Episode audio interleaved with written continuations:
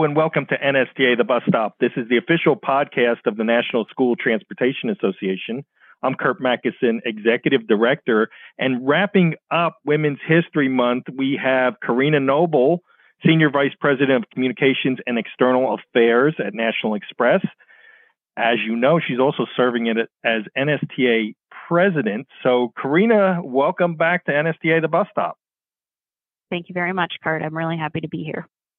No, that's great. And I, I think we can call you at this point a frequent guest at N S T A The Bus Stop, which is great. But for any of those listeners out there who may have missed some of our episodes, can you give us a brief outline of your role at National Express?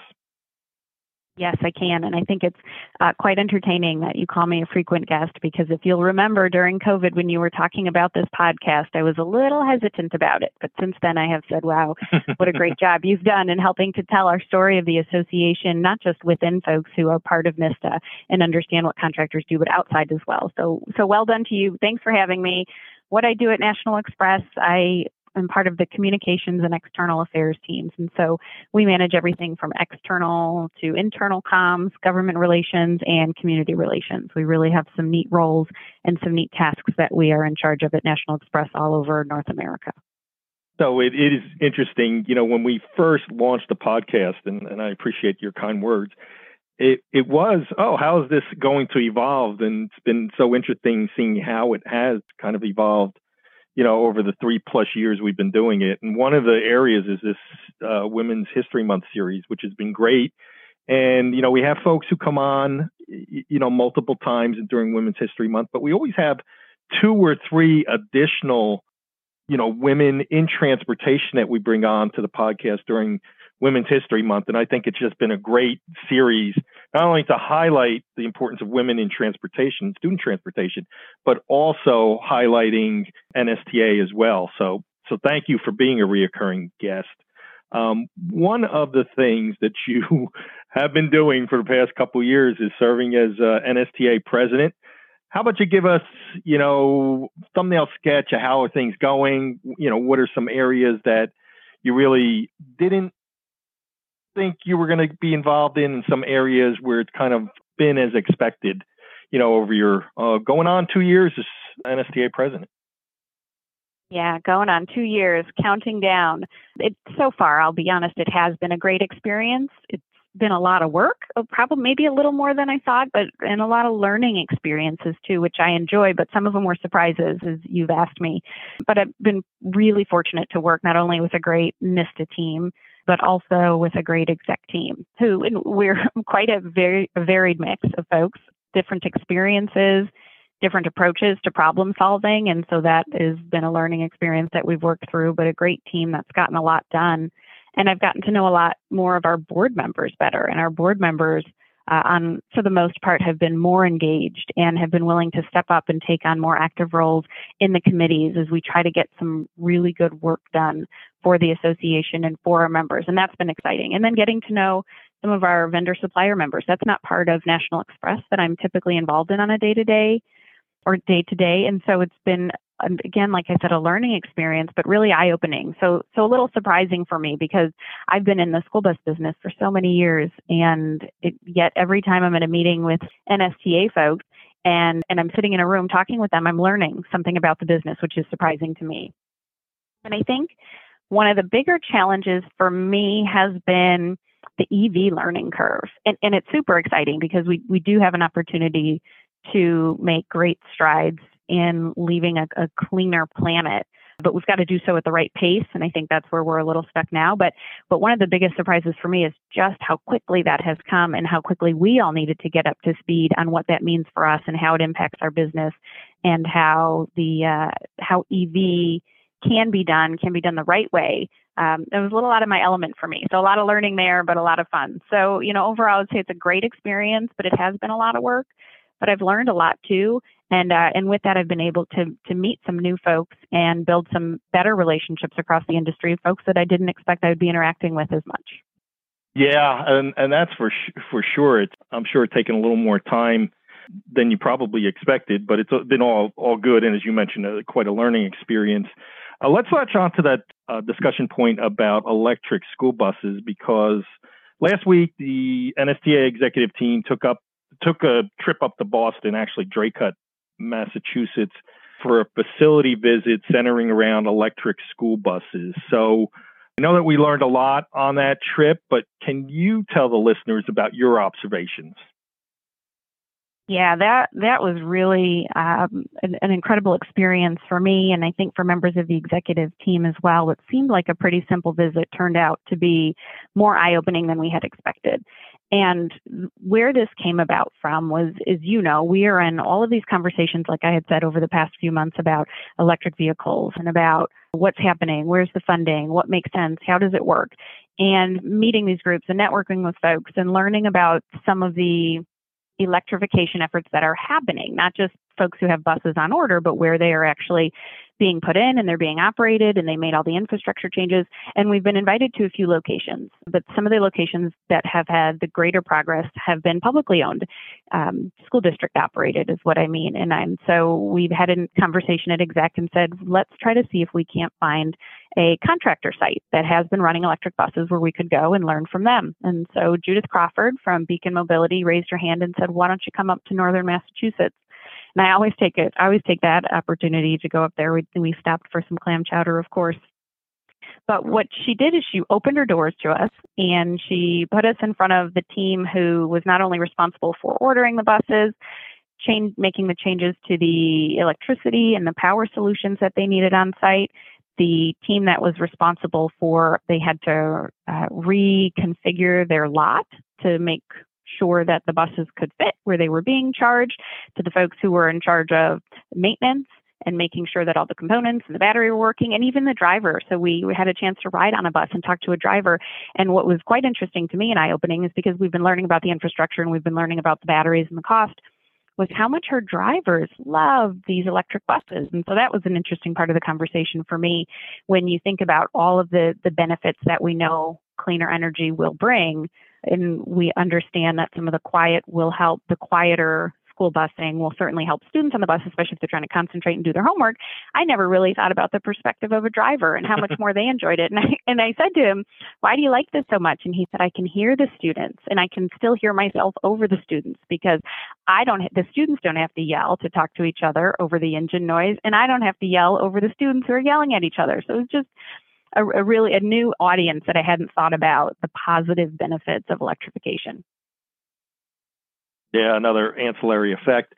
And one thing that I find uh, always interesting is when we do site visits like this, it's the passion of the people involved. It's not, hey, I, I mean, we could have spent all day, quite frankly, in Draycott and, and had a long, long, we had a long conversation, we had an even longer conversation around, you know, all those bits and pieces that go into the electrification of the school bus fleet.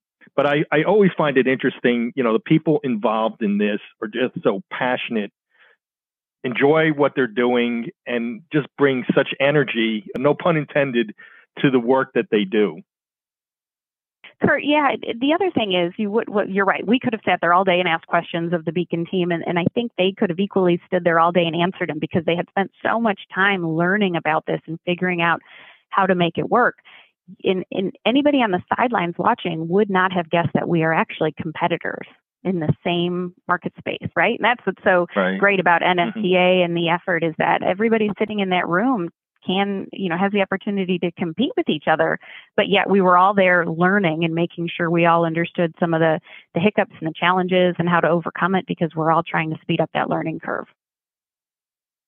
So, so part of you being a frequent guest here is that you're teeing me up for the segues left and right, which is great. So thank you for that. In, in terms of teamwork, you know, you know, in a few weeks, we're going to Washington, D C for the Capitol Hill Bus-In. Can you talk about the importance of this event for N S T A and the N S T A advocacy team? Yeah, this this is a great event. And and I know anytime you've asked me that, I say that, and it sounds like I'm just saying the same thing, but it really is, I think, the best event that we have. We can consistently hear feedback from our members that one of the greatest benefits NISTA brings is advocacy. And this is our opportunity to do that in person, together as a team in a beautiful city and finally have an opportunity to go back to pre-COVID bus-ins where we are on the Hill and we are meeting with senators and congressmen and women and, and or their staffers and, you know, running across from meeting to meeting, having that opportunity to tell our story and tell our story together. There was a uh, congressman from Southern Illinois. I think maybe I met with him three years in a row, and this was before COVID, and unfortunately he has lost his seat. But every time we met with him, he said, oh, the school bus people.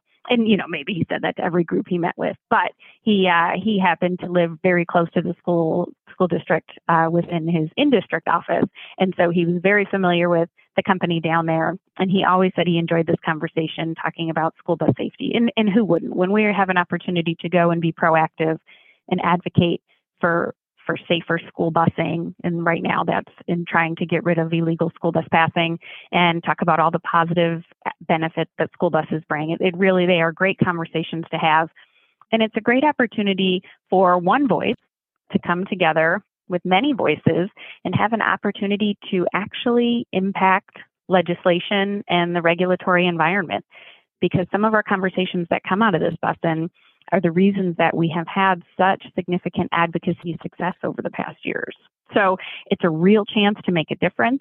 It's a real chance to have some great conversations with key people who impact our industry.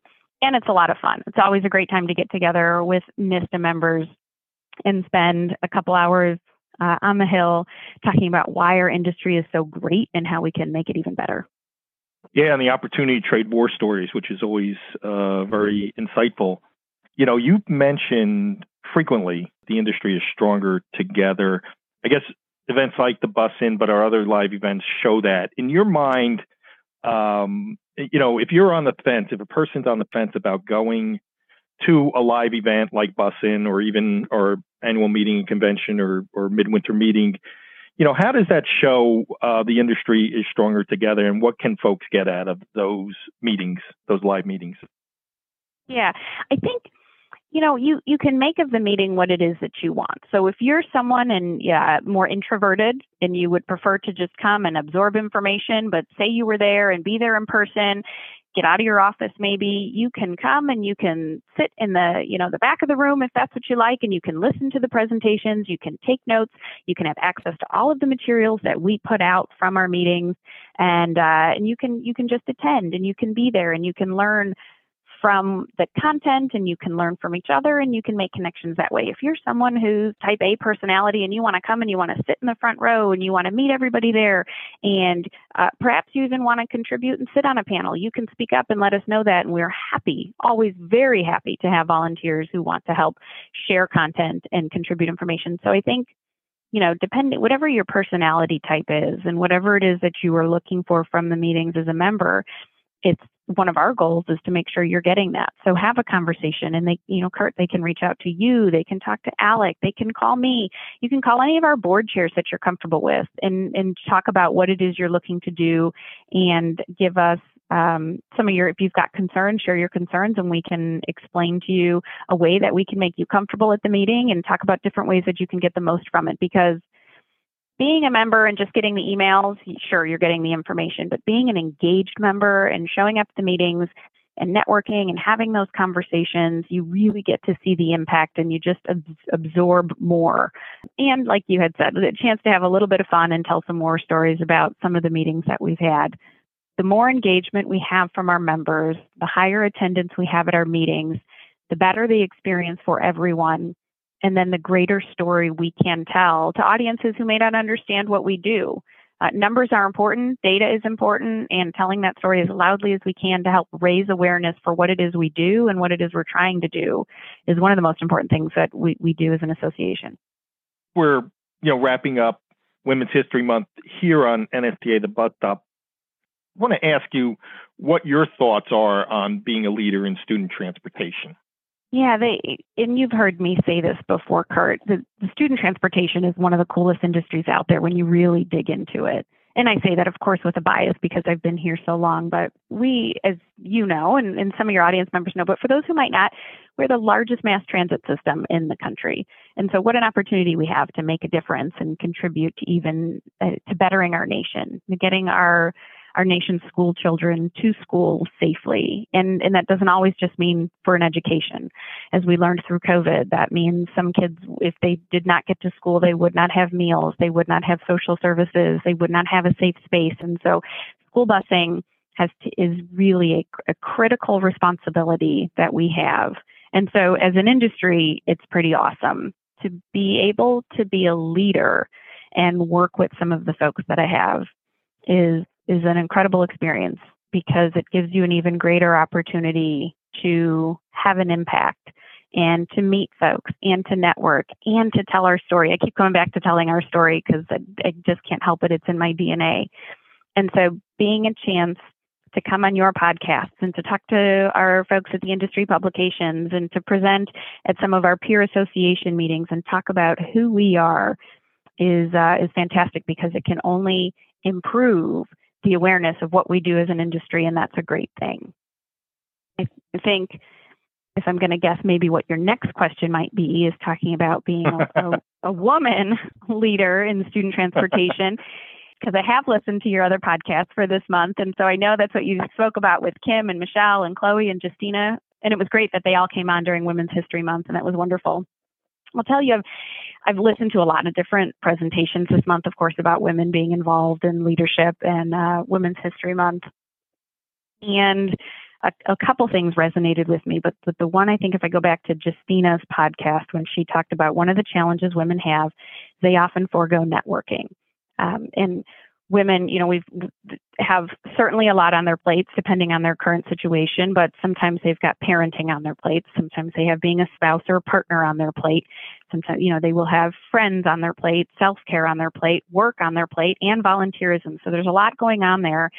And when there's an opportunity to network, especially if it's an opportunity to network outside of the, the typical work hours, it's something that they forego because they have other responsibilities.